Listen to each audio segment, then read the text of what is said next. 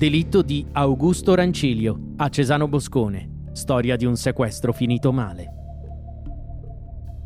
Tra gli atti più spietati che permisero alle mafie di ricavare denaro da reinvestire in altre attività illecite, in particolar modo il traffico di droga, ci furono nella seconda metà del Novecento i sequestri di persona.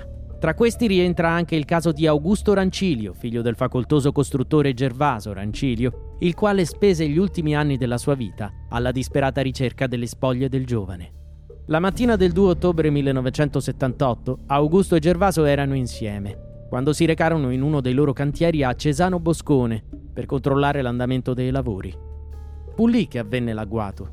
Un comando di banditi a volto coperto accerchiò padre e figlio, cominciando con loro una colluttazione che terminò con la sopraffazione del giovane, seguita da un'immediata fuga verso la tangenziale e poi verso l'autostrada milanese.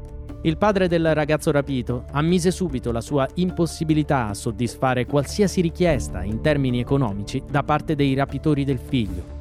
Nonostante avesse negli anni costruito interi quartieri sia in Italia che in Francia, infatti, tutte le società a lui riconducibili erano sovvenzionate dalle banche sul giovane Augusto si stese un velo di silenzio fino ai primi anni del 1990, quando il boss calabrese Saverio Morabito cominciò a collaborare con la magistratura, spiegando i legami fra ndrangheta calabrese e mafia siciliana e svelando i retroscena di omicidi, sequestri e rapine avvenuti nel territorio nei decenni precedenti, nonché permettendo l'arresto della maggior parte dei membri della banda.